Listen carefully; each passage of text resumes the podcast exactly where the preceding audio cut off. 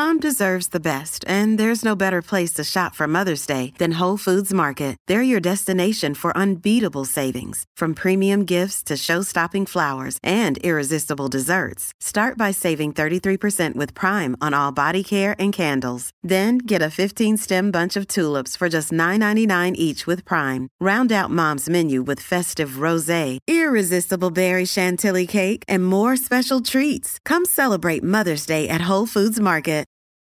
Your brain needs support, and new OLLY Brainy Chews are a delightful way to take care of your cognitive health. Made with scientifically backed ingredients like Thai ginger, L-theanine, and caffeine, Brainy Chews support healthy brain function and help you find your focus, stay chill, or get energized. Be kind to your mind and get these nootropic chews at olly.com. That's O-L-L-Y.com. These statements have not been evaluated by the Food and Drug Administration. This product is not intended to diagnose, treat, cure, or prevent any disease. What's up, guys? It is time to get focused on improving your health, and I have the father of the functional medicine movement joining me today, Dr. Jeffrey Bland. In this episode, Dr. Bland goes hard on all things immune system, food timing, and the one superfood that's going to change your life. If rejuvenating your immune system and figuring out a better way to personalize your diet to help you avoid disease and get to a healthier weight sounds like something you can use in your health routine, you're really going to enjoy this episode. And if you do, guys, the best way to support this podcast is by leaving a review so that we can get this information out to more people that can live a healthier life. I'm Tom Bilyeu, and welcome to Impact Theory. The human on the planet Earth get 90% of its calories from 10 of the 20,000 edible plants. Now, that's an As it should be, or that's a problem? That's a problem.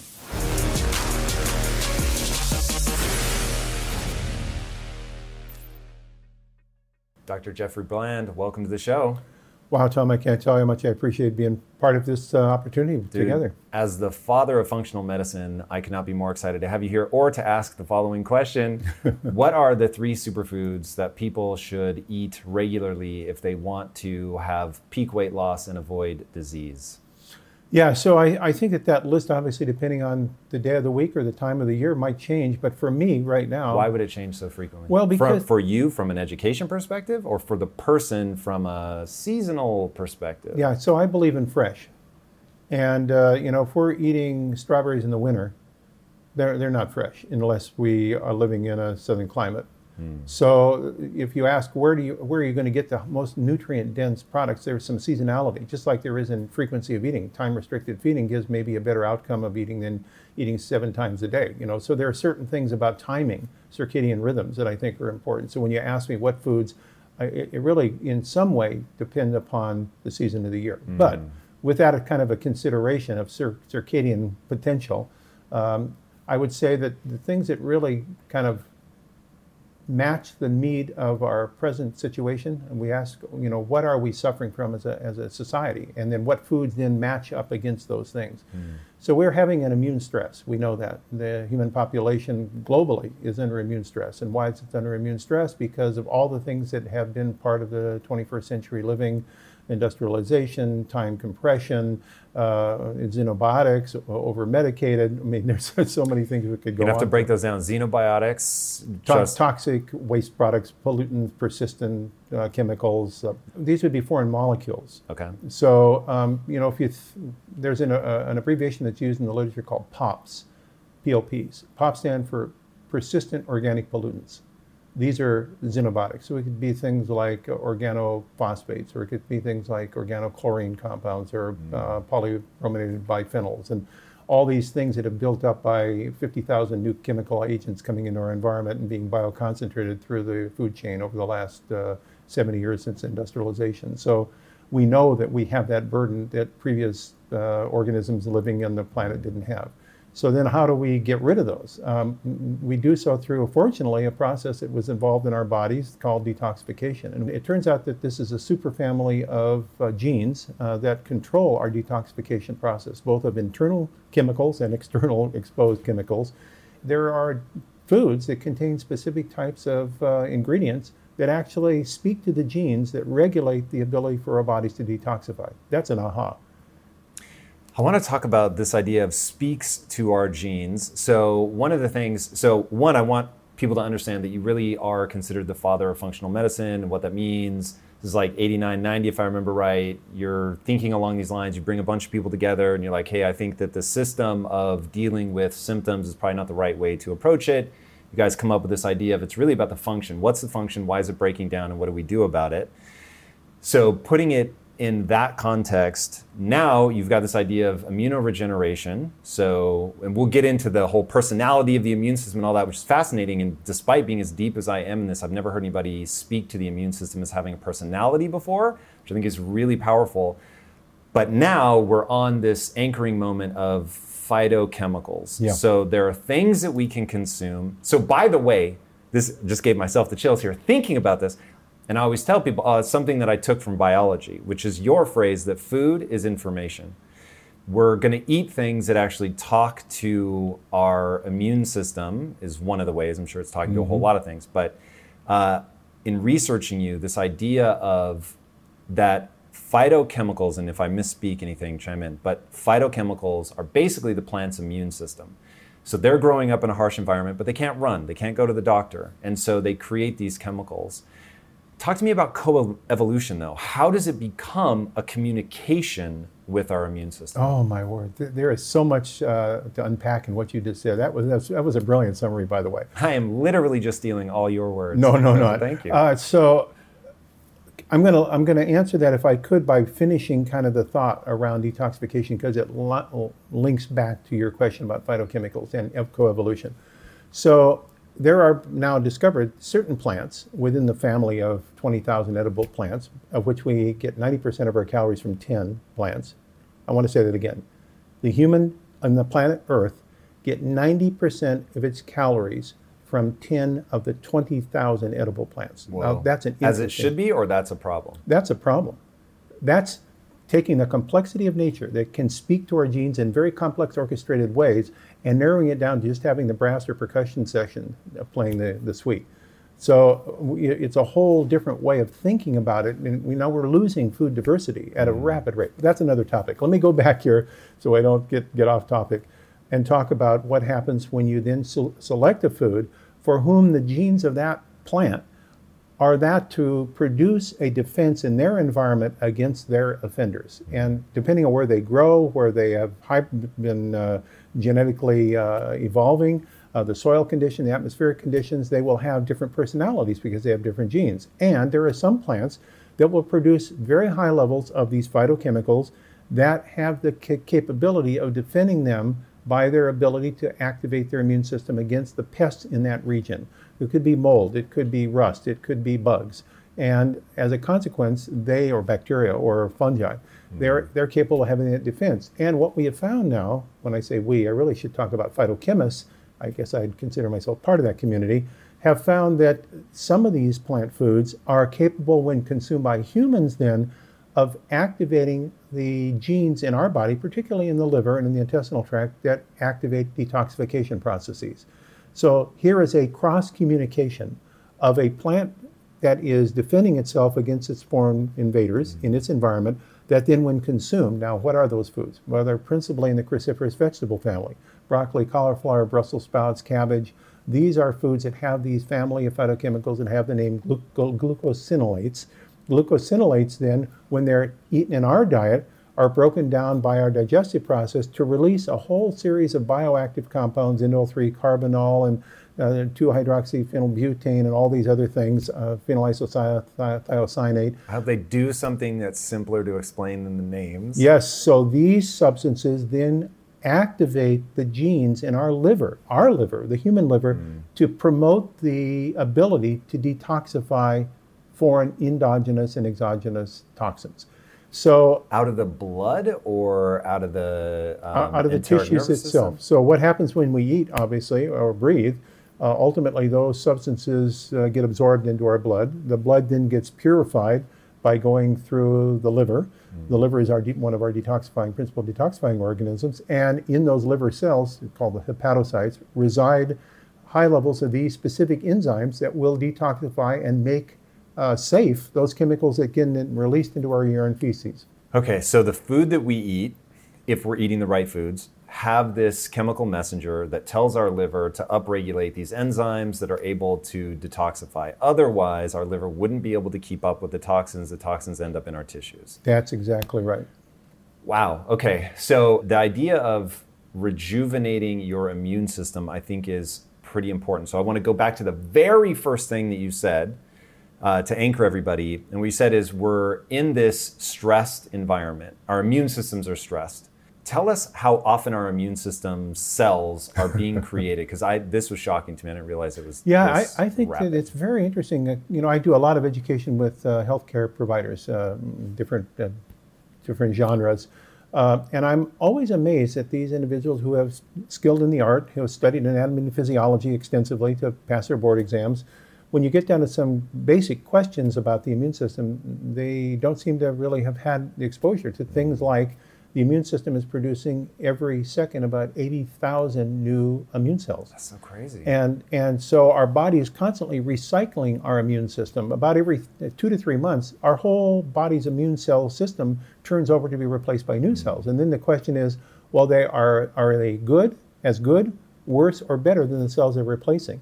And that to me is where the, the, the tip of the spear resides for some of our problems. And I could look at COVID 19 as an example. Why did some people get more problems with regard to the SARS-CoV-2 virus and others? Why did when they got Before infected? you answer that, tell me what it means to be good, bad, better, worse.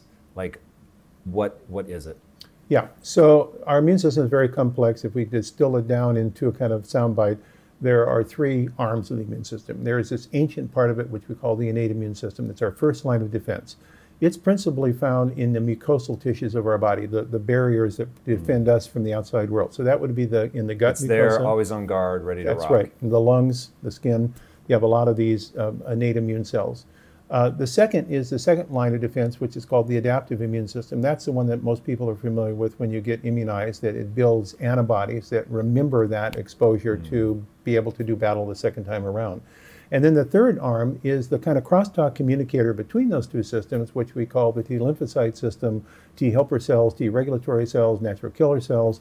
These are all interwoven in this orchestra called our immune system. Now, it turns out that the. What are the killers? So I get the innate immune system, they're on guard. They're the sentries at the door, yes. just in case. Then you've got the people that go, oh, okay, cool, that's a bad guy. I'm going to run around, tell everybody we trained to beat that bad guy. We now we come into this system, but I don't know what the natural killer cells, the T cells, what do they do? Yeah, so these are cells that have specific personalities to take a direction from what they're learning from the interrogation from the innate cells and the uh, particular family of white blood cells that produce antibodies, the so-called B cells. And so they are the kind of crosstalk communicators. And so if they get the message that we're under alarm, we're under hostility, we're under siege, mm. um, that under siege could either come from the outside world, like a virus or a bacteria or a toxin, or it could come from the inside world, that we actually have build, the buildup of toxins in our body that are activating the immune system. That gets into the whole defi- de- uh, definition of autoimmunity. Are we really allergic to ourselves? I don't believe so. Mm. I think the term is wrong. I don't think we have autoimmunity. What we have is an immune reaction to our self being converted into non self. Whoa. And then we ask, how do we have that happen? Uh huh. That was going to be my next question. So, okay, so I know one way that we trigger autoimmunity, and tell me if this is what you mean by self into non self. So, I'm eating something, let's say gluten and it breaks down the epithelial lining of my gut, which, for those that haven't heard of that, it's a single cell barrier basically, and it, the junctions break in some people quite rapidly if you're eating the type of gluten found in the US. We can talk about Italy and stuff later, which maybe have better ways of handling it.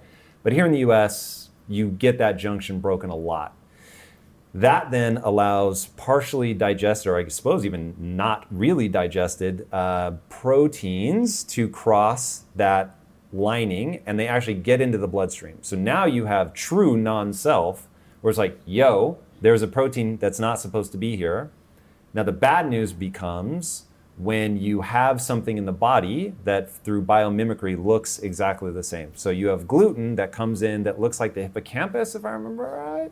And so it comes in, it's like, oh, word, we're going to build uh, our not the adaptive, the reactive immune system. Is that what it's called? Cool. It identifies yep. that protein. It says, we've got it. We know how to deal with that. It then finds it in the hippocampus or whatever in the brain, goes, this is the same, even though it's actually technically not.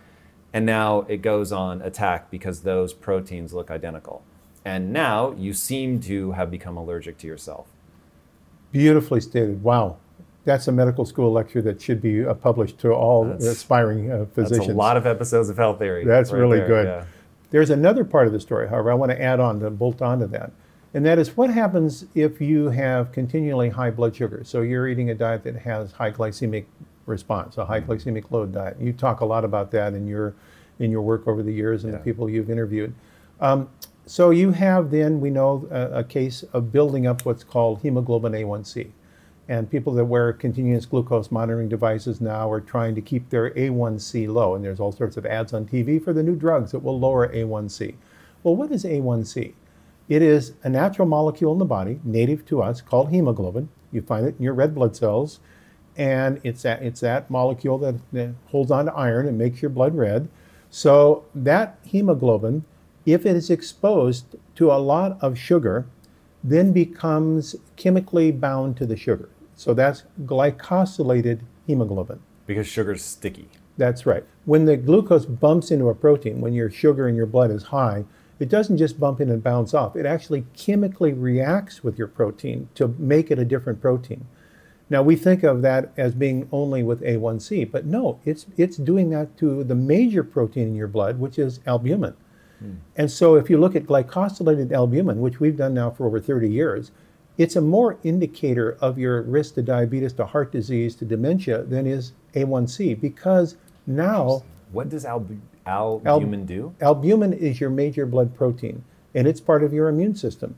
Uh, the globular proteins in your blood, the albumin in your blood are those uh, transport proteins that take things like vitamins, fat soluble vitamins, they take nutrients, they take off waste products. It becomes a transport system for your body. And if you were to glycosylate your albumin because you have high blood sugar, it's no longer the native albumin that you, your genes would want to make. It's a new foreigner. Hmm. Now you've just converted self to non-self. Now, Interesting. just So second, as the sugar second. molecule now you're sticks- you're gonna ask me a question. Let me let me make sure I can follow up on this. Yeah. The question is, okay, if it becomes a non-self molecule, then what's an adept immune system going to do? An adept immune system is going to say, "Here's a foreigner. I need to go out and form a reaction to it using my uh, adaptive immune system." Now you're going to ask me, does that mean that people that have blood sugar problems and diabetes often have autoimmune disease? Yes. They're comorbidities because they share common mechanisms related to uh, you becoming non-you. This is a huge different oppression because a lot of people they feel they get autoimmune disease because it's in their genes. Right. There is no strong evidence that any autoimmune disease is uh, linked with a specific gene. They're linked with experiences that our genes are exposed to over the course of living. So, okay, we've got sugar is bumping into things, it's chemically altering those things. Right. Our immune system goes, this is no longer self, it mounts a defense. Now, going back to this idea of your immune system has a personality, but that personality is temporary. If you change the environment into which it is created, it will be different than it would otherwise be. And so, when I was researching you, the thing that came to mind was okay, my immune system cells are coming off at whatever 8,000 per second. 80,000. 80 Jesus. My brain's like, it can't be that much. Uh, 80,000 per second. If they're born into trauma, then just like a kid born into trauma, they're going to grow up with some dysfunction. And we'll call that dysfunction overactive. They're just like, they're going after everything because they have reason to because of what you just described. If they are born into an environment where it's there's no high alert, everything's good, blood's clear, there's not sugar globbing onto everything and changing these things into foreign. I don't have a broken epithelial lining in my gut, so there aren't foreign proteins coming into my bloodstream. Everybody's chill. They're a kid that grew up in a nice, happy, healthy family. And I think we all know people that have been in both, and we understand the emotional reactivity of somebody who grew up in trauma versus somebody who has that emotional resilience when they grew up in uh, a more stable household. And so the emotional reaction is somebody that grew up with stability, love, all that. It's in proportion. They can encounter something hard, difficult, and they're able to stay pretty even keel. In fact, I will just tell everybody right now if you want to be a successful entrepreneur, you have to be good at self soothing. So you need that emotional resilience. Over here, you get somebody who's emotionally reactive. That analogy works so well for me in terms of understanding certainly COVID, which is where you were going. So, talk to us then about a cytokine storm. Is that an immune system that came into the world in trauma and now you introduce another trauma and the reaction is just so big? So, are you familiar with Moshe Szyf's work uh, on the ice babies in uh, Not by Que- name. Quebec? So, Moshe Szyf uh, and uh, Mark Meaney, his colleague at uh, the what was really the Hans Selye Laboratory at McGill University, which was the father of stress, was uh, Hans Selye. And so they're, they're stress researchers, but from a whole different way than we often think about stress researchers. They've been looking at these uh, effects that we go through with our life experiences, post traumatic stress syndrome, uh, the unexpected things that happen in our life that can be very traumatic. And does that produce a mark on our cells, an epigenetic mark, not changing our genes, but changing the way that genes are expressing their function into our body? And this concept of epigenetic modulation is the currency of the 21st century because it is the science of hope. The science of hope. Why is it the science of hope? Because there are many people who feel when they're chronically ill, they've had bad experiences, they may have been subjected to horrible traumatic experiences, that it's a one way street. Once it's been occurred, you can't erase it, it's real, it happened, and we're just going to live with it. And a, a lot of that has to do even with uh, chronic uh, illness. That people are told they go doctor shopping, and eventually they said, "Well, you know, it's just how it's going to be. You have to learn to live with it. We'll give you some symptom managing drugs and hope for the best." But now we recognize actually that our genes that are regulating all this stuff that we call our phenotype, how we look, act, and feel, are modifiable based upon how our genes are getting the signals as to how they're going to express themselves. And that is controlled by epigenetic, above the gene events that put marks on our genes. Some are read here marks, others are don't read here. This hmm. section of the book is not to be read. And by the way, if we didn't have that in our genes, remember we all came from a single fertilized egg. Every of the 100 different cell types we have came from a single mm-hmm. fertilized egg. How did that happen? Yeah. It happened by this process of evolutionary embryology differentiation that occurred with putting these groups on the gene. So one cell becomes a nerve cell, another becomes a cardiac cell, and they start to differentiate. So you don't want the nerve cell reading the cardiac message. Right. But the message is for every cell is in every cell of our body. So it has to be very differentiated.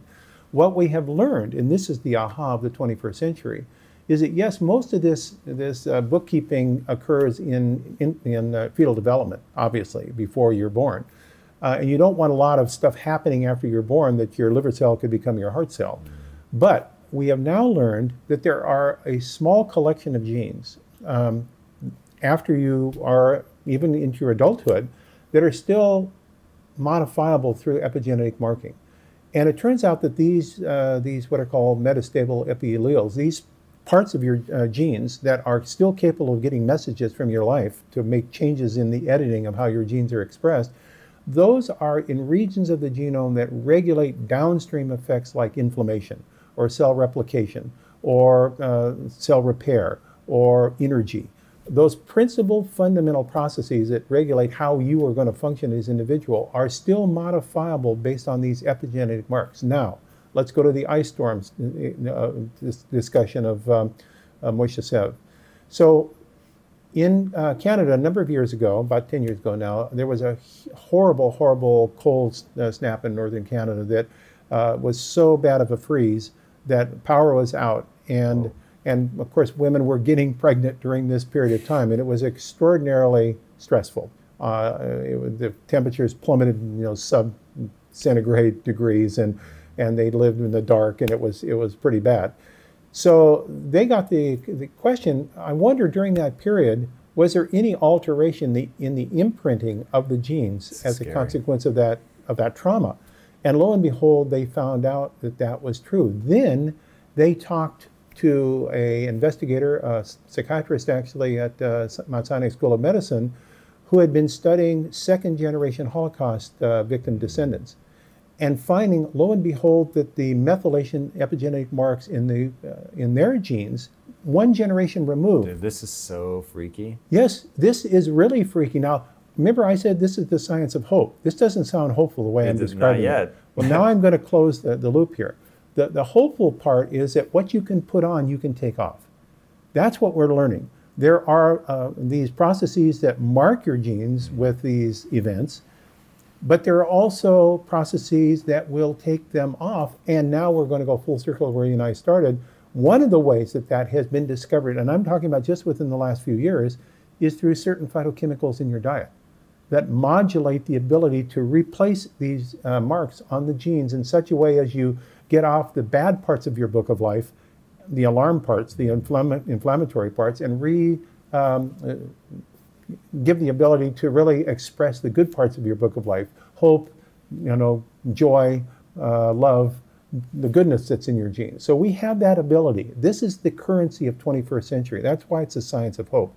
This is a major transition. In school, I can tell you through my medical school training, through my PhD training, which was now a number of decades ago, this was thought not to happen at all. In fact, if you would have brought this up as a student in my era, you would have been expurgated from school because it, no, no, the genes don't change their expression. Once you got them, that's all there. It's a one-way street. That is not like true. that when I was a kid. Yeah, it's Yeah. not true. Okay, so we have the ability to take it off the way the marks on the um, our genes, and you have talked about hey, nobody talks about the people talk about RDA for like protein, fat, sugar, uh, but they don't talk about it for the phytochemicals. Right. So, what phytochemicals should we be eating, and where doth we find them? Uh, yeah. and uh, I'll I'll tease a punchline. I don't take supplements almost ever, and in researching you, I was like, yeah, I'm buying a supplement of that. So what what are the things we should be eating to get our proper amount of phytochemicals that are going to positively impact the epigenetic expression of our genes? Yeah, wow. So this is such an incredible moment in our opportunity as a culture to redefine how we want to see ourselves going forward, how we can become more self-dependent on uh, achieving our health outcomes of desired function and uh, not depend upon crisis care to be the rescue for our ills. And what has been learned is uh, that certain foods that are high in flavonoids, these, this is a family of phytochemicals, and this has drawn me in like full on uh, because I, you know, there are no coincidences of life I've come to recognize. We're drawn into thinking things are coincidences because they happen together, but we're probably likely to have had them because of the things that we're dealing with and who we're hanging out with and the conversations we're having. So what we think is happenstance probably was more designed to, to give that right that observation because of experiences that we're having. So for me, I had three experiences, all happened within a couple of months of one another. One, I met this investigator at Vanderbilt University Medical School who was doing this extraordinary work on discovering a new way to manage blood, high blood pressure through the immune system. And I had never thought about uh, that the immune system had some relationship with uh, blood pressure. So I got discussing and looking at his papers, and, and uh, it turned out that he had found a molecule, uh, it has the scientific name 2-hydroxylbenzylamine, called 2-HOBA, that was capable of modulating the relationship between the immune system and the wall of our blood vessels to cause it to relax, which lowers blood pressure. And so I thought, well, that's kind of cool. Where does that, where does this The immune system is communicating with the walls of our blood vessels. Oh, absolutely, because the immune system is going in and out of the vascular epithelium all the time. It's it's prospecting. It's it's searching for. That's where atherosclerosis and immunity tie together: heart disease and an inflamed immune system. So uh, let me just close by saying I asked the question then where is this 2-HOBA located? And as I read the paper carefully down in the fine print of the paper, he pointed out there's only one source in natural world of this in foods, and it's in something called Himalayan tartary buckwheat. There it is. I knew this was going to be part of the punchline. And- I ordered some. I was And, like, yeah, I and- got it. well, I got some for you, and, and I and I never heard of Himalayan tartary buckwheat. You know, That- like you, you know, all I you had to literally, do. at first I was like, what are you saying? You, you're so used to saying it, you say it so fast. Himalayan tartary. Yes. Two It com- it T's. comes from the- T-A-R-T? Whatever. Uh, yeah, it comes from the Himalaya, the Tartan district of China, on the on the flanks of the Himalayan mountains. Okay. It's a 2,500. And it's not a wheat. We should tell people that. It's not a grain. My wife would otherwise It's not a like, grain. It's a seed. It's a fruit seed. It's been consumed for 2,500 years as a central food in harsh Mm. environments in the blue zones in the Himalayas. So I got this this aha. Then the next part of the coincidence was, I asked my colleague that's worked with me now. She's very patient. She's been with me for over 25 years working, and so she kind of knows where my strange thoughts go. I said, "Are you familiar with uh, Himalayan tartary buckwheat at all?" She says, "No, I have never heard of it." I said, "Is there? Where is it grown in the United States?" She said, "Well, Jeff, you're going off to this meeting in China, in Harbin, China. So why don't you let me think about this, and I'll do some sleuthing, and when you come back, we can talk about it." Which she did. So I went off to China and was had a, a, a guide host, MD PhD, um, gentleman that was U.S. trained. Um, and we went to Harbin, and I had a chance to speak to 8,000 Chinese medical doctors in their annual health check about uh, health check center meeting about functional medicine. So I got on the train with him, and here we go, you know, for a day trip to uh, Shanghai. And we get about halfway across China, and we're going through these extraordinary agricultural areas, and then a city would pop out with a million people out of nowhere. So I said to him, I, I said, um, just as a, a kind of a flyer, I wonder if you're familiar with something called Himalayan tartary buckwheat. And as if time froze, like the like the train stopped, his eyes got very big, and he said, "You got to be kidding me!" And I said, "No." He says, "We have been looking for someone in the United States for some years that had an interest in Himalayan tartary buckwheat because my group is the largest research group studying it, and its its health benefits and physiology in China." Hmm. So then I got back and was telling um, my colleague that I had met this person and we were going to form a partnership. And she said, Well, you know, I found the only person who grows Himalayan tartary buck in the United States is a former Cornell University ag research professor and his wife, who's a nurse. They have a hobby farm. He's retired and he's been growing this now, and they, they, they mill it themselves and they have little roadside uh, stands up in upstate New York, in Angelica, New York. And uh, so you got to talk with him. Sam Beer was his name. I called him.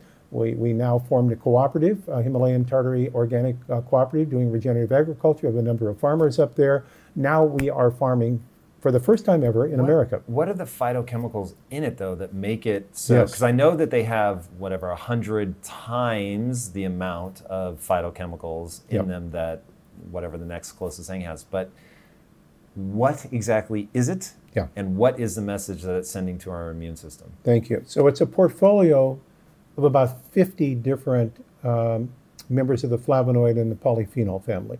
So you have rutin, you have quercetin, you have luteolin, you have diosmin, you have asparagine. All in one plant. All in one plant. It's an orchestra. And you know that's one of the problems we have, I think, with nutritional supplementation in this country and the way we view it is we we often thinking about green pharmacy. Okay, we have a drug for such and such. Now, what is the nutrient that we find that mimics that drug? That's actually not the way nature works. Nature works symphonically. It has a whole different mechanism. It's network biology. They work together to, uh, hormetically is the term, hormesis, to modulate the functions that then regulate how our body functions. It's a different than blocking or inhibiting a specific product like uh, does a drug. Mm. It's really orchestrating the symphonic orchestration of how our body works. And so we're looking at how it actually imprints the human immune system with epigenetic marks to regulate how the immune system functions. Okay, so let me start putting some things together. So the immune system is communicated to by the immune system of plants. The harsher the environment the plant grows up in, the more that the immune system is um, developed. I'm not sure what the right way to think of that is, but they create more phytochemicals, phytonutrients. Maybe it's broader than um, one simple thing. It's the whole symphony. Um, but given that when the human immune system grows up in trauma, it becomes overreactive, why is it so awesome? Because that's part of what makes Himalayan tartary buckwheat so effective is it grows up in like this heinous environment uh, and it doesn't do cross pollination. It self pollinates, which that's I didn't right. even know was a it thing. It protects its genes. Yeah, so it's this sort of really pure thing that's grown up in this insanely difficult environment. Um, why doesn't that become overreactive and then trigger our immune system? Really, really important question. So, if you think of our experience of life from really even the moment we were conceived up through whatever age we are, uh, we're collecting all these experiences because our immune system is everywhere in the body and has a, a really good memory. Mm. So it remembers all these events. It remembers the great days. It remembers the not so good days. It remembers the infections and the colds. It remembers the broken arm and the trauma that might have, all these events. Uh, now, some of those uh, are so um, strong in, in the way that they impact epigenetically our immune system that they lock the immune system into a state of feeling it's in under constant siege. That leads to this state of chronic inflammation because the immune system constantly feels like it's doing battle, even if it's not supposed to be doing battle. These cells, and they, they have names like zombie cells. That's a pretty descriptive term. Mm. They're cells that r- perpetuate the message of alarm. And by the way, um, you know, I, I, I, have come from an athletic background. I was involved with uh, university sports. I played basketball um, in university level, and so the the construct of, of athletes who are constantly forcing to the edge, and, and trauma is part of their training and part of their experience, they're collecting injuries. So, how do we get them to rejuvenate their cells? It's not only the, the muscle cells and the joint and cartilage cells, it's the immune cells. And so, what we often find is, is people that are involved with athletic competition benefit from this process of immunorejuvenation because all of us are collecting marks. Some people at a more Uh, accelerated level. If you've had SARS-CoV-2 infection and you're in post-COVID, you probably have marks that, that we call scars, right, on your immune system. Now, how do you get rid of them? You do so through this process because the body can rejuvenate its immune system by replacing new cells for the old ones, getting rid of the old ones by a process that's only recently been discovered. It won a Nobel Prize in Medicine in 2014 called autophagy. Autophagy is a self-digestion process to get rid of debris and now give room to replace it with new cells. So the combination of rejuvenating through autophagy of your immune system plus getting rid of epigenetic marks gives the opportunity to roll back the age of your immune system and its function. Why does that come from the world's most stressed out plant? Like I would have thought it would come from the world's most chill plant the one that grew up in like the relaxed environment, no worries. That's the part I don't understand. Okay, so I, I think we all know that doing nothing is not the way to be fit. Mm-hmm.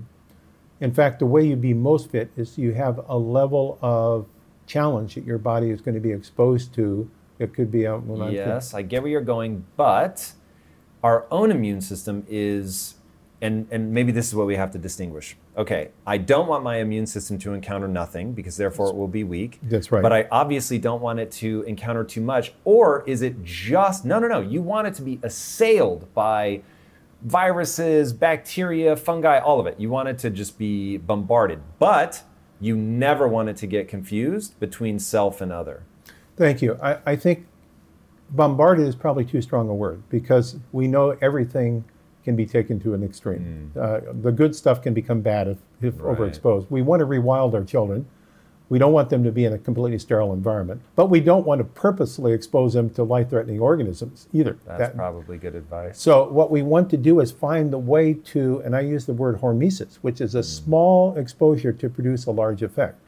So that's what these plants, uh, Himalayan tartary buckwheat, it does. Does hormesis imply a small bad exposure, like a, a pain, a, an injury? That's how I've always heard it referred to. It's a small bad that creates the big positive. It, it doesn't have to be bad. What it has to do is it has to uh, put a memory effect on that system that improves its ability to say, I'm resilient to that. I've seen that. I have the capacity. I have the headspace. Mm. If I see it again, I can manage it. And a balanced immune system, as we know, provides a capability. Most of us don't get sick all the time, even though every day we're probably exposed to infectious organisms that would make us yeah, sick. will you please tell people? Hopefully, they've heard me say this before. This is the most shocking thing I've ever heard of. Where does the vast majority of your immune system live? It uh, lives in your gut. 60 to 70% is in yeah. communication with your gut microbiome. Why?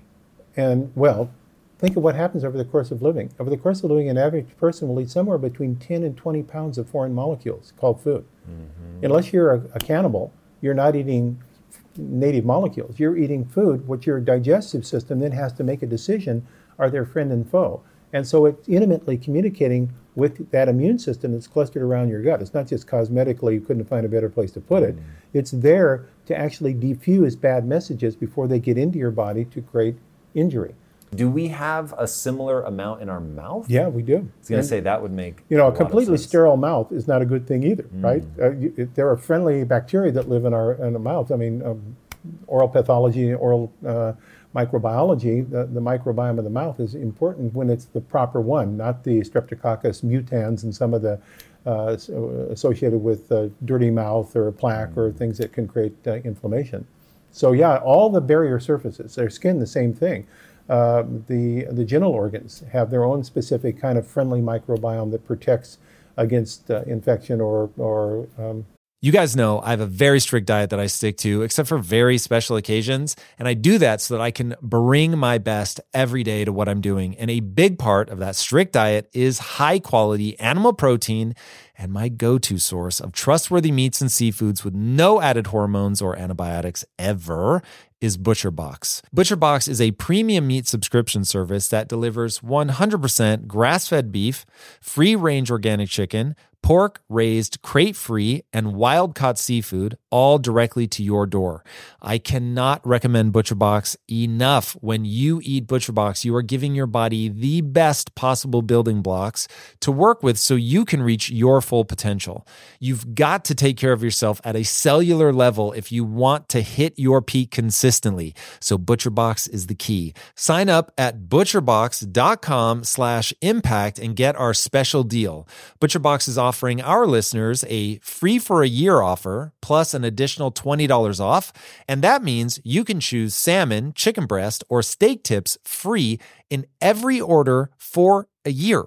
Sign up today at butcherbox.com slash impact and use code impact to choose your free for a year offer. Plus, get $20 off your first order. This show is sponsored by BetterHelp. You will never be able to reach your full potential if you are riddled with stress and have a lot weighing on your mind. I can tell you from my own experiences with stress and negative thought loops, you have to find a way to work through whatever it is that's weighing on you if you're going to have any hope of achieving your goals. Therapy can be an option for working through things, and for an online therapy option that is super convenient and flexible, be sure to check out BetterHelp. With BetterHelp, everything is 100% online, and getting started is quick and easy. A brief questionnaire matches you with a licensed therapist, and you can switch therapists at any time for no extra charge. Get things off your chest, process through things with BetterHelp. Visit betterhelp.com slash impact theory today to get 10% off your first month. That's betterhelp, H-E-L-P dot com slash impact theory. In today's highly unpredictable and rapidly changing world, the smartest move you can make from a financial standpoint is to actually understand how money works and how markets move. Because if you want to have any chance of investing your money wisely and growing your financial portfolio, you have to make a profit. And the only way that you're going to do that is either by setting and forgetting or actually understanding what's going on at a macro level. So whether you're a seasoned investor or someone looking for extra guidance, today's sponsor, Yahoo Finance, has got you covered with all the tools, data, and news that you need in one place to grow your knowledge base around what is happening in the world of finance and to make sure that you have the right goals and you're executing well. Yahoo Finance makes it easy to consolidate your accounts so you can effectively and efficiently manage your entire portfolio. Personally, I love how straightforward their platform is to use. It is very simple to get the information that I need, and Impact Theory's own chief financial officer is exactly the same, spending time helping me frame exactly what is going on from a global perspective so that I'm making the smartest decisions that I can. I definitely recommend that you check out Yahoo Finance for comprehensive financial news and analysis. Visit the incredible brand that so many great investors use at yahoofinance.com. It's the number one financial destination. yahoofinance.com. Once again, guys, head there now, yahoofinance.com. Enjoy. Right. Man, that's so interesting. Okay, so uh, we need our immune system to get stressed. Maybe not the perfect word, but we need it to have to develop resilience. It has Yeah. to have the hormetic effect. Uh, it doesn't have to be bad, but it needs to be exercised. Yep. But we do not want it to be overtaxed, and we don't want it to exist in a chronically alerted state that there's always something bad going on. And the way that we give it that there's always something bad going on signal is through basically a modern diet. Here's another thing you said that I'd never heard before. Because so I will vacillate between just not eating vegetables and because ah, I feel great if I'm honest. I feel fantastic when I just eat meat. And when I was researching you, uh, and you were saying that you have a hypothesis, or maybe now you know it's true, but that some of the long term problems that people face, heart disease, things like that, could be a result of not getting the phytonutrients or the phytochemicals that you need. I thought, ooh, that makes me want to not do my vegetable, it's just out of laziness, but my non vegetable eating uh, regimen. So, is that how you see that? That there are just, there are either our immune system or our cells or some, there's something going on with the way that we have evolved that needs the input from the phytonutrients you know, again, I, I, want to be very cautious not to sound prescriptive that, that I have this enlightenment that everybody should be doing something because we know that we are varied in the way we respond to the world and we know that we're a very adaptive organism. However, if I try to give uh, thoughts to the general public from that, which I've learned over 40 plus years of working this field, I think it's clearly obvious that if you ate only animal products, you'd be getting no fiber.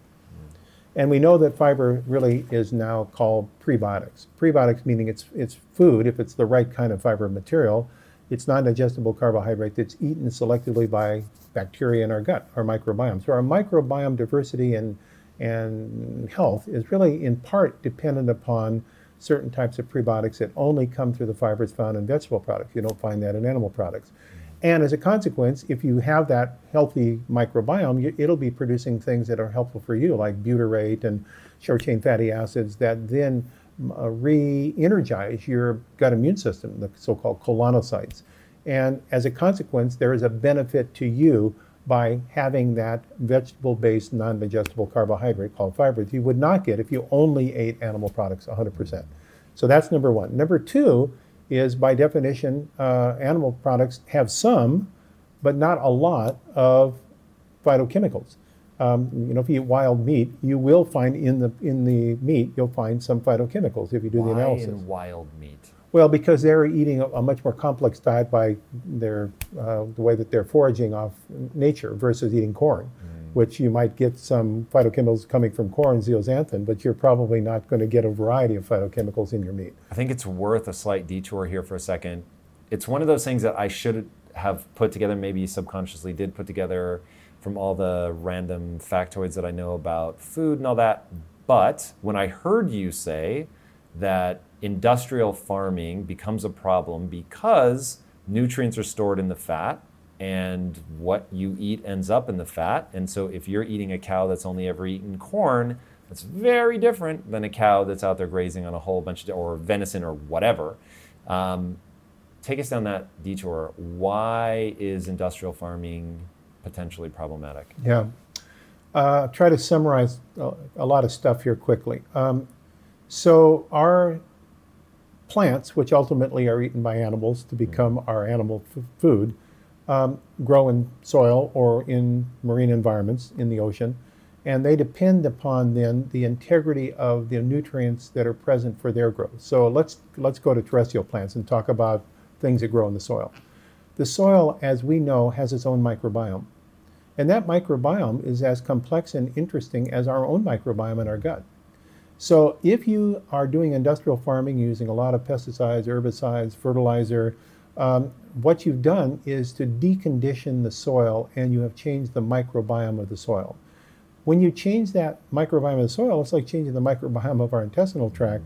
It then becomes less able to communicate to the genes of the roots of the germinating seed of the plant. That mechanism has now been well discovered. I can go into it in great detail, but I'll save that. Um, that there are chemicals produced by the mycorrhiza, the soil fungi and bacteria in a healthy soil, that communicate to the genes of the germinating plant to produce its own outcome. Right? Stuff is dizzyingly complicated and so intertwined.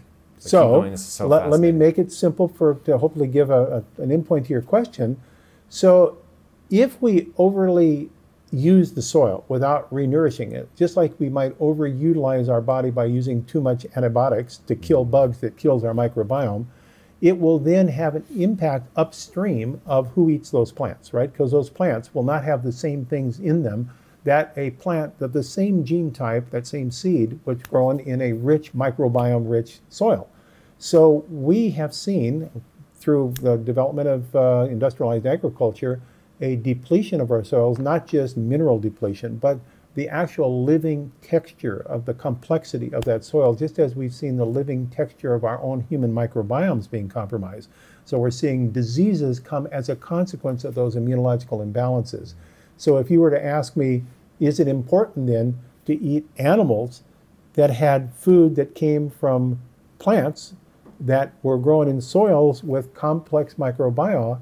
I would say absolutely yes. So that kind of answers a little bit of your question. Why does it depend upon where that comes from?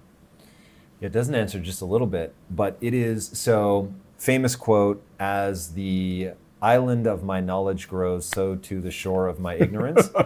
the more I learn about it, like honestly, 20 years ago, I was so arrogant about diet and how people should eat. And, you know, look, I learned how to get lean and it's so simple and you just do this. And then my wife had massive dietary issues. I mean, it, it was it was a moment so acute that she remembers where she was standing and what happened. And the great irony was it was celebrating the success that we had had at Quest. We were in living in this big fancy house and we're standing in the pool with the waterfall and we pop a bottle of champagne. She takes one sip and it changed the rest of her life. Wow. Now, of course, it was a threshold event yeah. where it had been building and building and building for years and then maybe more and then just click and it was Nightmare City. And as that all happened, all of my thinking that I knew something just fell away. So I want to anchor us back around one of the co- coolest things that I've heard in like the sphere of diet, and that's this idea that I can rejuvenate my immune system. Yeah. Okay, super powerful. I want to marry that to the title of a book that you wrote, which is amazing Disease Delusion. And so, getting people to understand that the very paradigm with which we look at our bodies, the way that we function, is off. And so you've been very careful to explain that learning the things that we've learned over the you know hundreds of years we've been paying attention to stuff, discovering antibiotics and all that's incredibly powerful, and the number of lives that it saved is insane. Yeah. But we've now, you know, you talk about it works for a while and then it becomes detrimental. We're now sort of coming down the other side. The efficiency we've learned in farming, amazing, but now it's becoming monocrops. Uh, antibiotics, amazing, but now we're taking too many of them and we've developed this sense of there is a pill for every ill. So, what are those sort of big pieces in your life that you do that are based on what you know about rejuvenating the immune system, the realities of soil and animals and fat storage and all that stuff? So if you'd bear with me for about a minute or two, I'm down. This this is really kind of unearthed, and I, am going to get get real here for a second. Um, so I'm coming up to my 77th birthday. Congratulations. Yeah, I think it is. You're I fucking think, sharp. I think it is. Um, and every day is a magic day for us, right? Mm. When, go, when we think forward. So how did I actually start down this process of being this explorer, this kind of um, inquisitor. And it was from an experience in my life that was irreversible, of which it was a one way street, both for my wife and I. And that was as I just had come to my first real job as a professor in Tacoma, Washington in 1970, start of Earth Day. That was the, that, that year. Uh, I was hired as a combination chemistry and environmental science professor. We moved into uh, our little condo uh, having just uh, relocated from Oregon, where I finished my graduate work.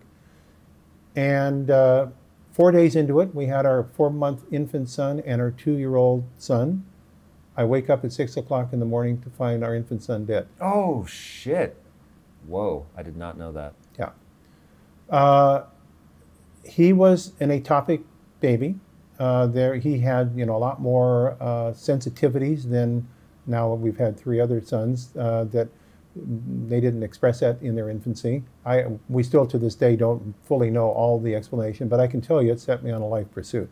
Mm. Because from that moment uh, ever, there are certain marks in our life, right, that um, you can manage, but you don't get rid of, and that's one of them. So it set me on a path to say, if I can help prevent one set of parents or one child uh, from ever going through this. It was a life well served, and that uh, opened me to any any new idea. Um, as a professor, I was you know kind of channeled in my thinking. I was uh, a fast learner. I was kind of moving quickly. I was a full tenured professor in six years, and you know, so I was I was a high achiever type of guy. And so that to to do that, you got to be very focused and very channeled. But suddenly, I said to myself, I need to be alerting and open to every idea. I don't have to accept every idea, but I have to listen carefully because there's wisdom out there that I might not uh, be able to understand if I'm just channeled in my own myopia. Uh, that took me then six million miles over the last years, traveling all around the world to meet some of the most remarkable people and have conversations that uh, epigenetically marked me. I'm a mosaic of all those experiences. I'm a universal seeker to answer exactly the question that you just raised. Mm. That has been my pursuit. So the answer to that question is I'm still in search. I don't think I have all the answers, but I think we have made significant progress over the last now 40 plus years in, in producing an architecture that allows us to start understanding how to assemble this information to personalize it to the individual need. And that's been always my, since I worked with Linus Pauling, a two time Nobel Prize winner at, at Stanford in my sabbatical years in the early 80s, I have been a champion for personalization because I think if you don't personalize, then you're not treating the uniqueness of each of our facets on the diamond of life with the kind of um, what I would call uh, celebration that it deserves. If I would have learned it maybe, uh, you know, now it's 47 years, no, more than that. It was 50 years ago, actually, that uh, our son Kurt passed away. If I would have known what I know today, well, who knows? I think I might have been more effective in uh, in modulating his immune system and, and preventing some of the things that we had to deal with. So I think these are all the parts of uh, gaining some mastery, uh, some wisdom. Certainly, it's a lifelong process. You're never fully realized, but it is a striving, as you do so well, to really open up new opportunities for discovery that can help other people in the process. So that's what led us into Himalayan tartary buckwheat. That's what led me into farm Big Bold Health. That's what led us into now owning a a regenerative uh, sustainable oil plant in Dutch Harbor, Alaska, in the Aleutian Islands. Uh, all of those things were part of this, this uh, attempt to try to pull together things that people really could do to rejuvenate and provide more resiliency of their immune system.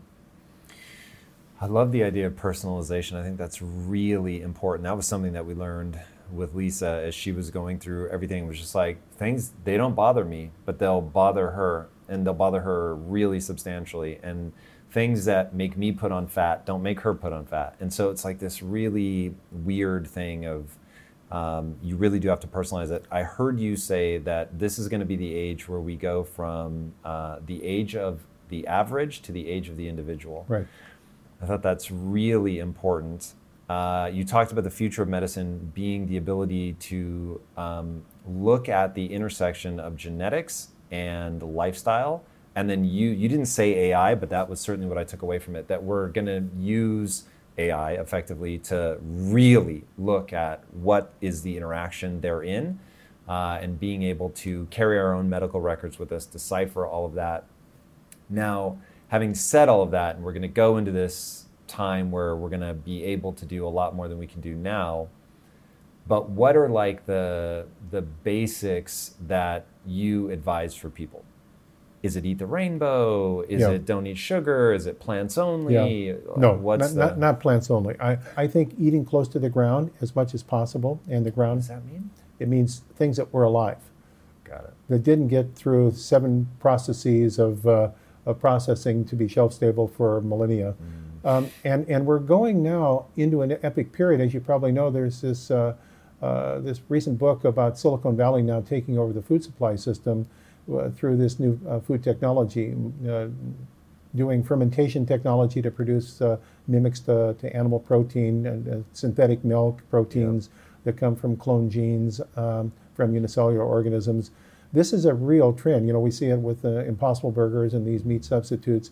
So the question is, are they the same? And the answer is they may taste the same. They may even look the same. They cook the same, but they're not the same. I mean, nature is complex, and the more we study foods that were grown in soils or uh, foods that were eaten by animals that uh, were grown in soils, the more we find out that there are things we didn't ever even know about that are part of this orchestration. So my feeling is eat the rainbow, but it's not the synthetic rainbow. it's it's uh, foods that have their natural colors because each of those colors is a different phytochemical that has a different principle. Now, let me say something quickly about that because this loops back to your really, I think, insightful question about phytochemicals. Um, we used to think about phytochemicals as being antioxidants. And, and so it's just like uh, measuring the phytochemical content in your diet was to use an indication that's on some food labels called ORAC, O-R-A-C, which stands for oxygen reducing capacity, uh, oxygen reducing absorbent capacity, ORAC. And um, so it was said, well, the higher the ORAC value, the better that food is because it has more antioxidant potential. Well, I'm kind of a early stage antioxidant researcher going back into the 70s, so I think I have some pedigree in this area. And I've been saying for more than 20 years, it's not about antioxidants alone that makes these plant foods valuable. So you just can't substitute one ORAC for another ORAC and get the same thing because each of those chemicals that are in those individual plants, those phytochemicals, has unique signaling properties. I'm going back to your original concepts that they send a signal to the genes that's used, unique to them. So a glucosinolate phytochemical coming from cruciferous vegetables is different than the uh, polyphenols of ellagic acid coming from berries. They both are antioxidants, but they have entirely different physiological mechanisms. And therefore, what are we really trying to accomplish? Are we trying to rejuvenate the immune system through the hormetic effects of multiple signals on goal so that we have an offense, not just a defense, that's producing a younger immune system? I, I went on our own program, our immunorejuvenation program, and I, I consider myself a pretty dedicated, healthy person uh, exercise, proper sleep, blah, blah, blah. So I went on our program and I started measuring my epigenetic uh, programming of my immune system. When I started off at the age of 75, I guess is when I started this, um, my immune system age based upon epigenetic profiling uh, using AI determination of the methylation patterns of my immune cells was uh, I was I was 75 in in birthdays, but I was uh, 67 in my immune age. So he said, well, that's, that's pretty good. I'm, I'm, I'm, my immune system is younger than my age and birthdays. But then I really dedicated myself to our program. And I really said, well, could I really uh, have an effect that would be beyond that of what I've seen? And lo and behold, another three months in retesting, I was 53. Whoa. Yeah, I, I dropped it another seven years. What'd you do? I went on to our immunorejuvenation program, exactly the what you and I are talking about. I, I, religiously dedicated myself to stay on the program, exercise, sleep, stress management, polyphenols, uh, omega-3 fatty acids, prebiotics, probiotics, the whole nature of what we're trying to do in Big Bold Health was through whole food or yeah, supplementation, a mix whole, of both. Whole food with some supplementation because I can't, in the way I live my life, always every meal mm. prepare it from the way that I would want it to be prepared. So, you know, we, we try to provide some convenience in the way that it can be done, but it starts obviously with food. Can I predict what your diet was? Sure. Okay, so, and I, I do want to know if I get it wrong, but I want to see if I've understood everything you've been saying. So, uh, there's going to be a lot of fatty fish, grass fed. Yep. Um, sustainable farming, if possible, so that the soil is accounted for in the whole equation. Yep. Uh, you're going to eat the rainbow, but you're going to consider seasonality as well. So it's uh, is it fresh? You mentioned that in the beginning. So something that you wouldn't have to get frozen. Although I happen to know the punchline about some of the way you guys prepare fish, and you do freeze it to yep. preserve the oil. So that's probably not a hard and fast rule, but the freshness is what you're going for there. And, and I do say that because we do a lot of boating up north, that we don't have access always to fresh fruit and vegetables. Mm. We do do frozen in, in, our summer trips. So okay. yes. But would you still try to time the frozen fruit to what would have been yeah, seasonal? Exactly. Makes sense. Do you at all account for being Northern European in descent? Yes, uh, I think the genomic uh, template upon which we lay our lifestyles is very important to know. When people ask me, mm. should I get my genes tested, I say, yes, this is your book of life. Will you tell the story about your dad? I thought that was really eye opening. Oh, wow. That, that's amazing that you're familiar with that story. Thank you. So, uh, I, have had I had the great privilege of going through every phase uh, with my father, and, including him coming out of retirement when we started our first company, because he said, "You know nothing about business," which was true. And so he and I worked together for a number of years, with he kind of being the financial manager and blah blah blah. Um, eventually, then he did retire, and we he and my mother went out for his retirement tour around the United States, and and uh, I noticed when he came back after a couple of years of, of uh, being in this retirement period that he didn't seem quite as sharp, mm. and uh, and so I started talking with him, and he always prided he's a life of the mind. He was a, he was a scholar, was a, a prodigious reader, and I and he said, you know, I, I think I'm starting to lose a little of my edge. So we um, we followed him very closely. Then he and my mother decided they would move down to uh, to Northern California from Washington State. So now I wasn't seeing him as frequently as when they we lived in the same area, and I would periodically stop in there and. Uh, and then he started to really slip off the edge, and he started getting Parkinson's and early Whoa. stage dementia, and, and, it was it was really his, his function was deteriorating uh, rapidly. And and my mother, who was a big devotee of health, and actually the one who probably got me nutrition to begin with, my sister and I both. Um, she said, you know, Jeff, uh, I don't know exactly what to do. I'm, I'm really trying to do the best I can, uh, but but I really see your your dad uh, slipping away. And at this point, he had been moved into another bedroom because he wasn't sleeping well through the night. And so, you know, then my mother would come in and get him dressed in the morning. And so his, his sphere of influence was very compressed. So um, she then said, uh, You got to come down and, and, and, visit and see what's going on. So when I did, uh, it, was, it was pretty dramatic how, how quickly he had slipped. So I, I said, well, is he seeing a doctor in, in, in, the local area? Oh, yes, it's an MD PhD in the local area. He's a hematologist um, and internist. And I said, oh, okay, well, that's, that's good. Um, so does he, uh, what kind of analysis is he doing? And he, oh, yeah, kind of a good analysis, routine analysis. I said, well, could I see the medical records? I'm sure you could get them from him. So I, I communicated with him and his analysis was usual and customary. It was good, but it was nothing that we would do if we were doing a more detailed functional analysis. So uh, I recognized that there was one thing that he had not done that I thought, being a hematologist, I could easily get him to do, and that is, I asked him, "Do you know what my father's uh, vitamin B12 level is?" And he said, "Well, no, he doesn't have any signs of pernicious anemia." And I said, "No, no, no, I'm not asking about pernicious anemia. I'm about his functional status of vitamin B12." And he said, "Well, no, I, I I don't think so, but let me take a look. So he did a, a serum vitamin B12 level, and he, he came back and he, he, was feeling proud of himself. He said, See, it's in the normal range. Mm. And I said, Well, but that's actually not what I really wanted to know. And I think uh, you, as a hematologist, might want to go to the next level the function of the B12, not just it's in its blood, but how it's functioning. He says, Well, what do you recommend? I said, You know, this, this test of measuring in his urine homocysteine and methylmalonic acid, or in his, in his serum, those two chemicals because those are byproducts from the body's ability to use mm-hmm. vitamin B12 and folic acid, not just how much is in the body, but how is right. it functioning. And so he said, "Well, I'm not aware that that uh, test is uh, is used traditionally." And, and, I'm thinking, "Well, gee, what is he, a PhD and MD?" And but okay. He says, "So do you have any papers on that?" You never have asked Jeff Bland for papers. so I, uh, this back in the days of faxes, so I faxed him so many papers that it burned out his fax machine, literally. His nurse That's called hilarious. the next day and said there were papers all over the office floor. And so uh, he then called me and said, Oh, there's a lot of literature on this, isn't there? And I said, Yes, there is. And and he says, okay, well, maybe uh, I had to measure those. And I said, yeah. And he said, but I'm not sure Medicare covers that. And I said, look, I don't care if Medicare covers it. Right. I, you know, we'll pay for it, cash. Just get the, and here's the lab that can have it done. So we got it all done. And lo and behold, the data came back and it was very high in those metabolites, showing he had a functional vitamin B12 and folate deficiency. So then he said, well, now what do I do about that? Now remember, I want to say he was a hematologist.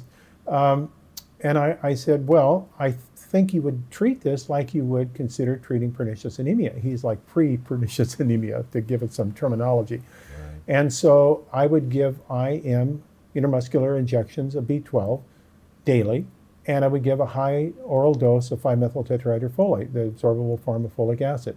So that happened. I waited then up in Washington State with bated breath, as them down in California, what was going to happen. And uh, no news for several days. And then one morning, this, this was an epiphanal experience in my life actually. One morning, my mother calls and she's hysterical. And I think things have really gone south. I, my, the worst then suddenly presents itself. I'm thinking, oh my word. And um, I get her calmed down because I was, she wasn't being coherent. And, and, she, and I said, so is dad really in trouble? And she says, oh, no, no, no, no, that's not why I'm telling you. What I'm trying to tell you is for the first time in three years, he came into my bedroom fully dressed saying, let's go on a picnic. Wow, she gave me the chills. And for the next six years, my father went back to his computer, which was his favorite thing. He, he liked programming and doing simple things on his computer, and he was functional. Wow. And if there was ever any need for me to see the validity of this construct that we've been trying to teach other doctors about over the last 40 mm-hmm. years, that was like, uh, it made it all real. What? How'd you know that it was going to be related to B12? Well, because there's a big uh, literature about functional B12 defi- deficiency and encephalopathy, and and it's combination with folic acid, and you know, and seen then by these pathways in, in neurochemistry that are so dependent upon those nutrients for their the metabolic function, producing energy, mitochondrial activity, and so forth. So I thought I thought he had a mitochondriopathy that could have been B12 and folate um, dependent, and that he probably was a malabsorber uh, of B12, which, you know, with the lowered hydrochloric acid secretion with age and is atrophic gastritis type B that often happens in older age. And so you don't absorb as well your B12, you don't have as much intrinsic factor being produced by your stomach. So uh, this is, these are things that average docs are not trained in. Uh, they might learn it esoterically, but they don't have clinical experience and they don't think about it often when it comes. Hey, it's Ryan Reynolds, and I'm here with Keith, co-star of my upcoming film, If, only in theaters May 17th. Do you want to tell people the big news? All right, I'll do it. Sign up now and you'll get unlimited for $15 a month in six months of Paramount Plus Essential Plan on us. Mintmobile.com slash switch. Upfront payment of $45 equivalent to $15 per month. Unlimited over 40 gigabytes per month. Face lower speeds. Videos at 480p. Active Mint customers by 531.24 get six months of Paramount Plus Essential Plan. Auto renews after six months. Offer ends May 31st, 2024. Separate Paramount Plus registration required. Terms and conditions apply if rated PG. If you strive to perform your best in life, bringing your energy and abilities into everything you do, then it only makes sense that you would want to be out on the road with that same power, agility, and performance that everyone expects from you. And there's no better option than the most desirable, advanced, and dynamically capable SUV yet, the third generation Range Rover Sport. You guys know I love staying on the cutting edge with technology, and the Range Rover Sport's cabin features advanced technologies such as active noise noise cancellation, and cabin air purification, a must, offering you and your family and friends new levels of comfort and refinement while traveling. The Range Rover Sport provides an instinctive drive with engaging on road dynamics and redefines sporting luxury for the power, agility, and performance you demand in every area of your life. Explore the Range Rover Sport at LandRoverUSA.com. That's LandRoverUSA.com. One way I make sure my business is moving in the right direction is to ensure we are constantly becoming more efficient. Because in my experience, inefficiencies will eat away your profits and leave you with a dying business. But with the right technology, your business can get the insights it needs to become efficient and ultimately unstoppable. And that is why I recommend you check out NetSuite by Oracle. NetSuite is the number one cloud financial system, bringing accounting, financial management, inventory, HR, all of it into one platform and one source of truth. You improve efficiency by bringing all your major business processes into one platform, slashing manual tasks and errors that are massively inefficient. Guys, inflation is no joke. So check out NetSuite and see how you can cut costs and boost performance at the same time, like the 37,000 companies that have already made the switch. By popular demand, NetSuite has extended its one of a kind, flexible financing program for a few more weeks. Do not wait head right now to netsuite.com slash theory. Again, that's netsuite.com slash theory. Get the information you need. Head to netsuite.com slash theory. Comes to clinical management. Mm. Okay, so as you come at things from a functional perspective, what's going wrong? What is it that they either have too much of or don't have enough of? That's the underlying cause of this. If somebody's struggling with something like dementia, I mean, let's pull a hard one. Obviously, as of right now, it feels like uh, people knowledgeable in the space would say it's probably preventable. But if somebody's already struggling with it, is there are we just in protocol mode of trying to slow the decline, or is there something that we can do that is the science of hope, to use your earlier phrase? Yes, the science of hope. Absolutely. If there's anything I want to imprint in this discussion with you to leave as a takeaway, is we have to be very mindful the science of hope is on our threshold. And, you know, I have a good friend and colleague, I, am sure you are aware of, know him, and that's Dr. Dale Bredesen, mm-hmm. who is a neurologist, neuroscientist um, at UCLA and, and uh, has been looking at the reversibility of early stage Alzheimer's through a multifocal approach using personalized lifestyle medicine intervention, all the things that we've been talking about. And so he started implementing these constructs that we've been talking about in functional medicine that really are part of this whole big, bold health construct that we can take charge and we can employ the science of hope in a real way to turn back things because they're rejuvenatable. They can be rejuvenated. And he just published another on a series of papers, a, a pilot trial, I think, of uh, 30 patients who had different degrees of early stage Alzheimer with cognitive deficits and hippocampal shrinkage and so forth, showing outcomes after a period of uh, less than a, a, year of improved function with all the standard measuring devices that uh, are used to assess Alzheimer's disease, plus increased volume of their hippocampus in their brain increased volume. So these constructs that uh, we are hopeless in our thoughts about Alzheimer's, that billions of dollars have been spent on drugs to try to treat it unsuccessfully, that we have no successful treatments today. The successful treatments are in the wisdom of nature. Mm. It's in the wisdom that we need to go back and relearn that a lot of people uh, have lost because they're looking for the synthetic single silver bullet that's going to treat a multifactorial condition. Alzheimer's is not a disease, it's a complex outcome from the mar- marriage of our genes with our environment, with our lifestyle.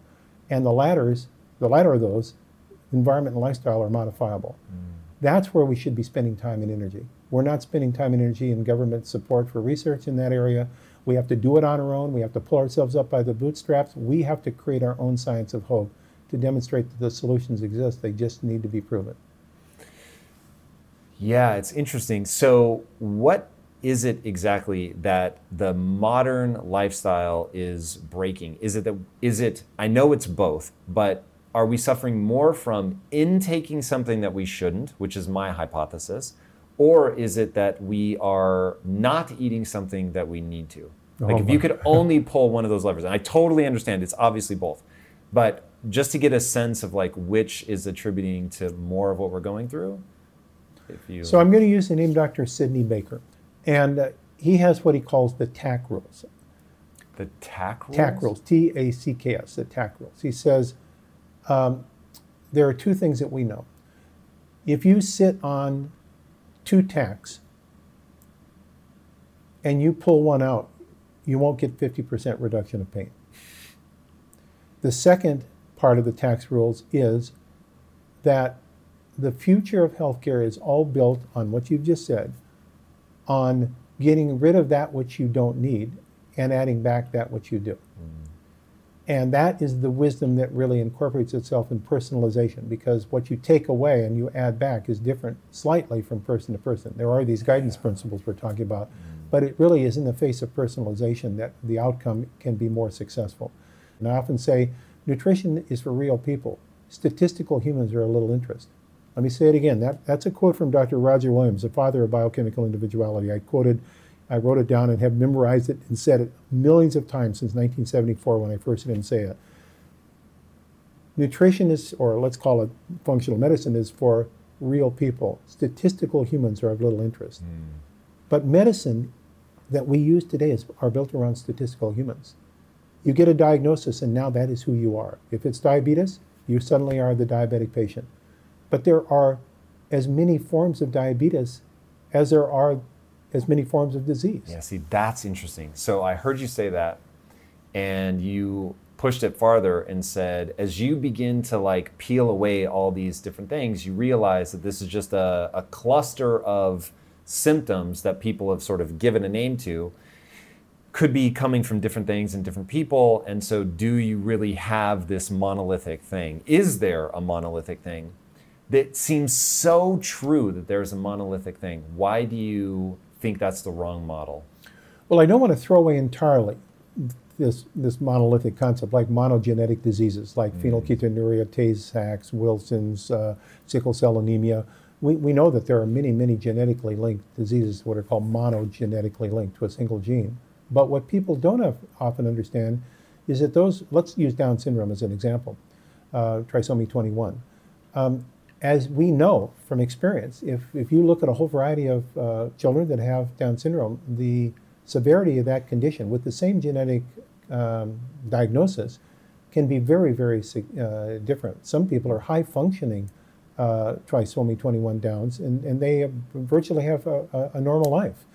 And others are really significantly adverse affected, and maybe they never even get to adulthood as a consequence of the same genetic characteristics. So it's not that genes are unimportant, it's not that there are not uh, some kind of monolithic indicators, but even those that are most profound are modifiable into the phenotype, into how that person looks and feels based upon the experience in which those genes were expressing themselves. Let me give an, another example. Phenylketonuria, that's a, a really interesting one because it's the most common birth defect that uh, is genetically linked. That What is it? Phenylketonuria, PKU. Okay, but what is it actually? It's a consequence of a genetic abnormality of a single enzyme, a gene that controls a single enzyme called phenylalanine hydroxylase that converts the amino acid phenylalanine into the amino acid tyrosine. Hmm. And so if you have a defect in that gene, that your body can't convert that amino acid in your food, phenylalanine, effectively into tyrosine. So now you have an amino acid disturbance. You build up high levels of phenylalanine, you have too little tyrosine, which produces neurotoxicity. And what does that manifest as, like phenotypically? Are you brain retardation, fog? It. retardation. These ch- these children, if they're untreated, generally don't get to adulthood. Hmm. But we learned, when I say we, that's not me. Right. Before me, it was learned that if you could, for a sh- reasonably short period of time in that child's life who had this genetic characteristic, if you could retard the intake in their diet of that amino acid of phenylalanine, by using a prescribed diet that was containing proteins that were devoid or, or limited in phenylalanine, you could prevent that retardation. Whoa. And they could grow out of, to an extent, their PKU. wow. Now, what I'm saying, and I, I want to emphasize it because people do not understand this, that genetics definitely are an important primer, hmm. but they are not actually the determinant that ultimately determines how we function. It's all the other things that modulate the orchestration of our genes. We've talked about epigenetics and all these things that have gone back to the beginning of our conversation. So even in the most dramatic cases of gen- monogenetic diseases, we see variance in their expression based upon other variables that are generally tied to the lifestyle environment and, and things that that, uh, that individual has been exposed to, even in utero. So that takes us even back to pre-pregnancy planning and how the mother and father were, uh, the biological mother and father were, uh, were healthy with their egg and sperm, and how that combined together. We now recognize these epigenetic marks start even preconceptually.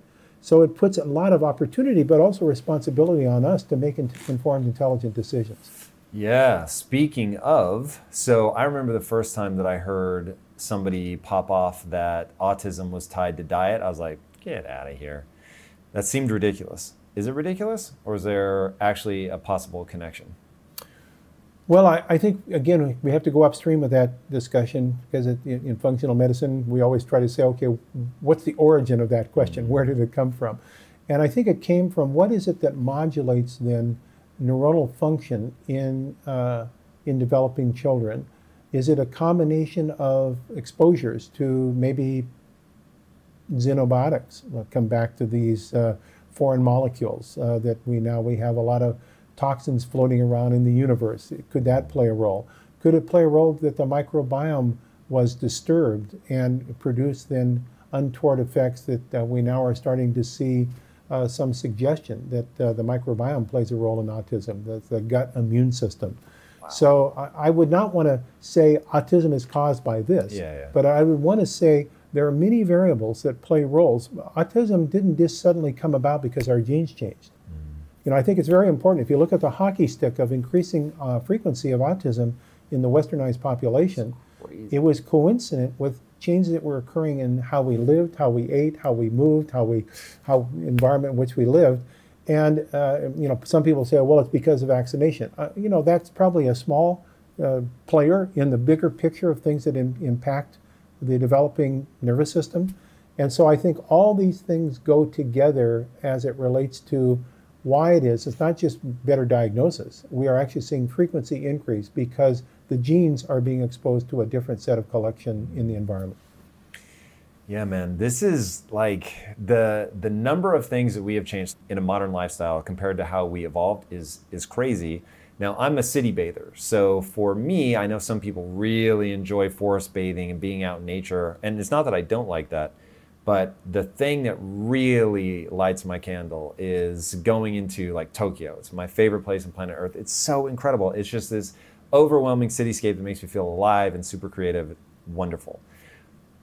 But it's so abnormal in terms of the way that we came up that I do wonder how much of our modern lifestyle is causing problems. So I'll roll through the things that I think whenever somebody asks me, like, hey, I want to be set up for success, I want to be my best, my sharpest, my whatever, I'm like, you, you think I'm going to tell you what book to read, but I'm actually going to start way back over here. And so my first thing is sleep. Sleep for me is like the master regulator. If you're not getting sleep, your diet can be amazing. If you're not sleeping, you're going to be toast. So you've got to get sleep. And I naturally tend to sleep about six hours, but I would like to sleep more if I'm completely honest. I don't use an alarm. I go to bed at nine. I try to like be in line with circadian rhythms, get sunlight in my eyes, the whole nine. But whether it's stress, which is my one vice, or natural, I don't know. But I get about six. But I tell people sleep as much as your body will let you. Uh, so sleep would be the first one. Exercise is going to be huge. I don't think a lot about cardio, but I do think a lot about being strong, putting yourself under weight, making sure that you get your heart rate up, working out at a cardio pace, lifting weights, maybe in a better way. Okay, so you've sleep, exercise, then meditation, not necessarily in that order because food is probably more important, but meditation so that you're able to calm your nervous system. I find most people are not able to do that. And then diet because a lot of your mental problems could be tied to your diet. The diet is basically what we've been talking about here. That's sort of like the big cluster. Now, we can get into mindset stuff, but I'll set that aside for now. That's sort of the big bundle of things that I worry about with people. Am I missing any big zones? Let me say that you have just stepped off, I believe, exactly where we should be in this part of our conversation. Exactly. Because everything you've just described, everything, is related to your immune system function. Interesting. So remember, your brain has an immune system, mm. the microglia. Tell me and more. when a brain immune system is alarmed, you can't sleep. Mm. So you say get six hours sleep minimum, and I would say, is it restful sleep, and how do you get to restful sleep? Because if you have an inflamed brain, mm. because your immune system is is overactive, you're not sleeping well, mm. even if you're in bed for six hours. You know, I, I learned a lot from from these biometrics that we're starting to measure our 24/7, 365 function, and it's it's a revolutionary thing for me. I've been a biohacker for 30 years, and to, to look at my fitness score or my readiness score. Uh, As the, given to you by Oura Ring? Yeah, by the, by the Oura Ring, which, you know, I've had like 30 different wearables over the years, but, but this one is very convenient. I like the way that it, it assembles the information. Um, and, and, by the way, I have no financial relationship with Oura at all. Uh, but the, the, what I've learned from my own personal experience, and it's been replicated now, I've given Oura Rings to my family, and so we kind of all have a chance to, to have discussions.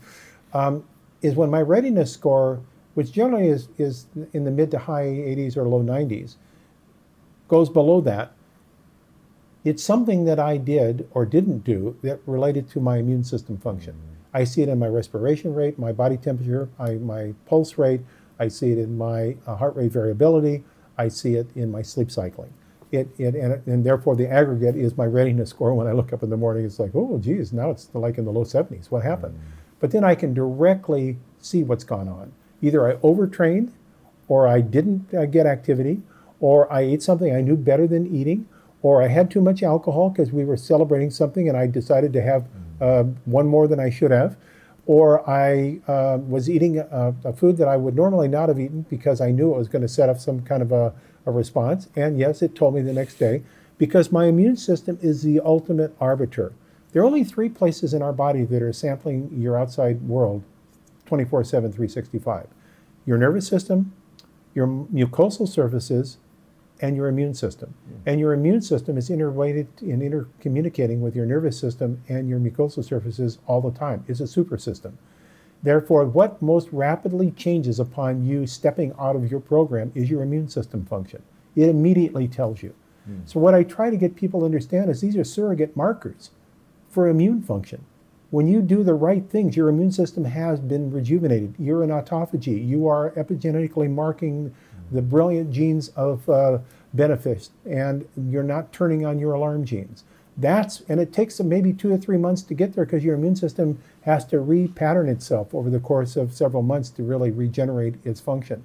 That's why Big Bold Health is focused on the immune system. It's the gateway into all of these things. It's an interrogation that gives you immediate feedback. What's your thinking on fasting? I have a follow up question, but we'll start there. Well, I think fasting in and of itself, that would be like juice fasting or water fasting. Water only is what I mean. Yeah, I think you have to be very cautious to know what you're doing. Uh, you know, I, I've been in in the Nordic countries. I've done fasting before in places where it's been historically fasting clinics, um, and and some people just do unbelievably well. I've, I've been in clinics where people have uh, fulminating arthritis, and by the time they're through with uh, a three-week uh, regimented controlled fast, uh, their symptoms of arthritis are completely gone. Wow. So uh, there, there is there is a place for it, but it's you've got to be very cautious because metabolism can be brittle in some people, and you're you're you're stressing resilience, and and some people are not resilient enough to be able to manage that. So that's What happens to their metabolism if they fast and their metabolism is brittle? Well, you can get into cardiovascular problems because of electrolyte disturbances. You can get into neurological problems related to kind of psychotic episodes in the extreme case. And we've seen that before. Um, I mean, you're, there are people with the uni- uh, kind of diversity of different types that are not well adapted at all to the, because it is stressful to the body. You're changing metabolism remarkably rapidly. And if you don't have the capacity and that headspace to accommodate that, it can produce uh, problems. That's why I'm much more in time frequency and time restricted eating. So When keep the window brief. 14 hours minimum. Okay. And then what's sort of your maximum where you don't need to sweat it? Well, again, that depends a lot on the person and their, their particular disposition. But I would say that if you have any, anywhere between a six to eight hour window of eating in a day, and so that means the rest of the day you're not eating, Right. then th- you're going to be in that in that zone where most people can tolerate it safely, and it can be integrated in their life and they can comply because if it's no good if you can't stay with it. Yeah.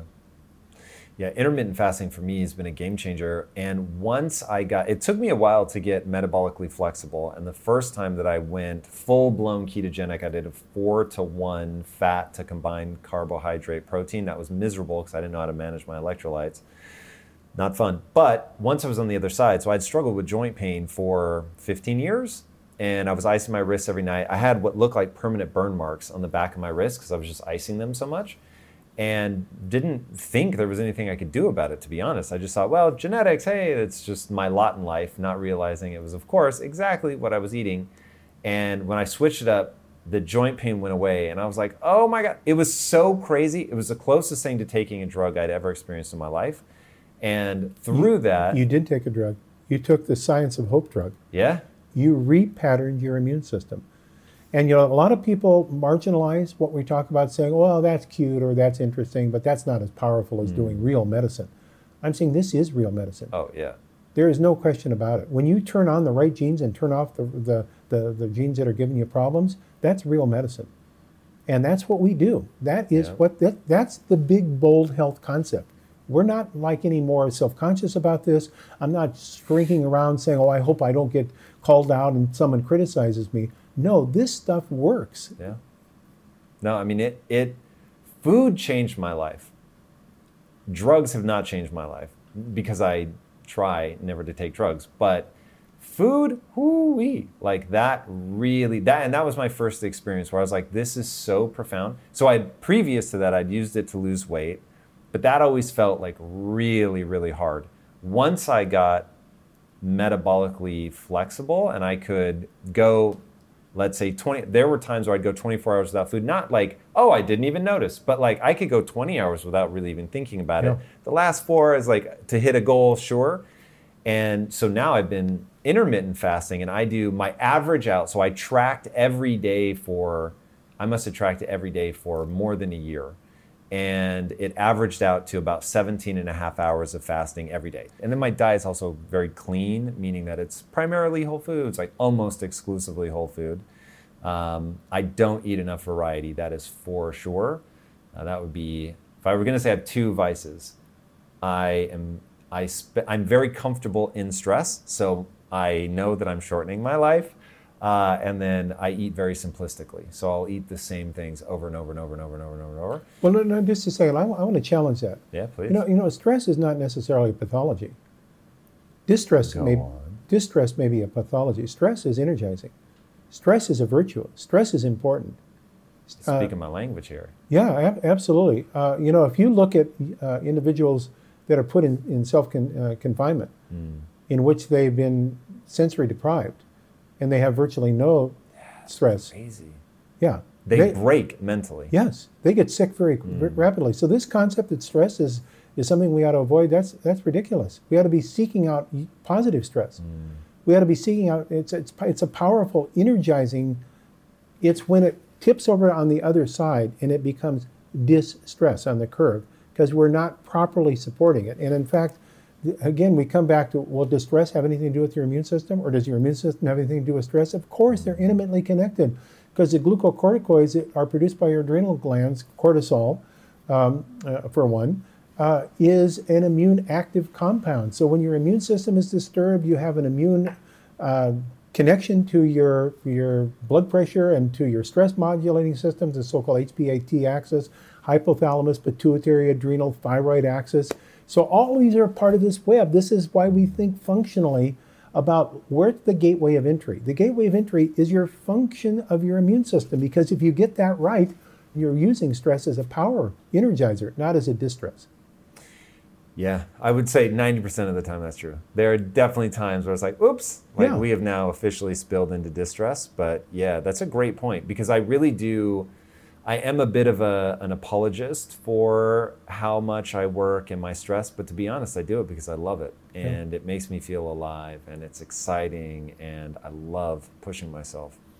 All right, speaking of pushing oneself, where can people follow you? Well, I think uh, bigboldhealth.com or jeffreybland.com, J E F F R E Y Bland, B L A N D.com. Either one of those can, we got hundreds of videos, you know, different kinds of plans, programs, immunorejuvenation, whatever they, they want, they can find on those sites. I love it. Guys, functional medicine will change your life if you let it. And speaking of things that will change your life, if you haven't already, be sure to subscribe. And until next time, my friends, be legendary. Take care. Peace.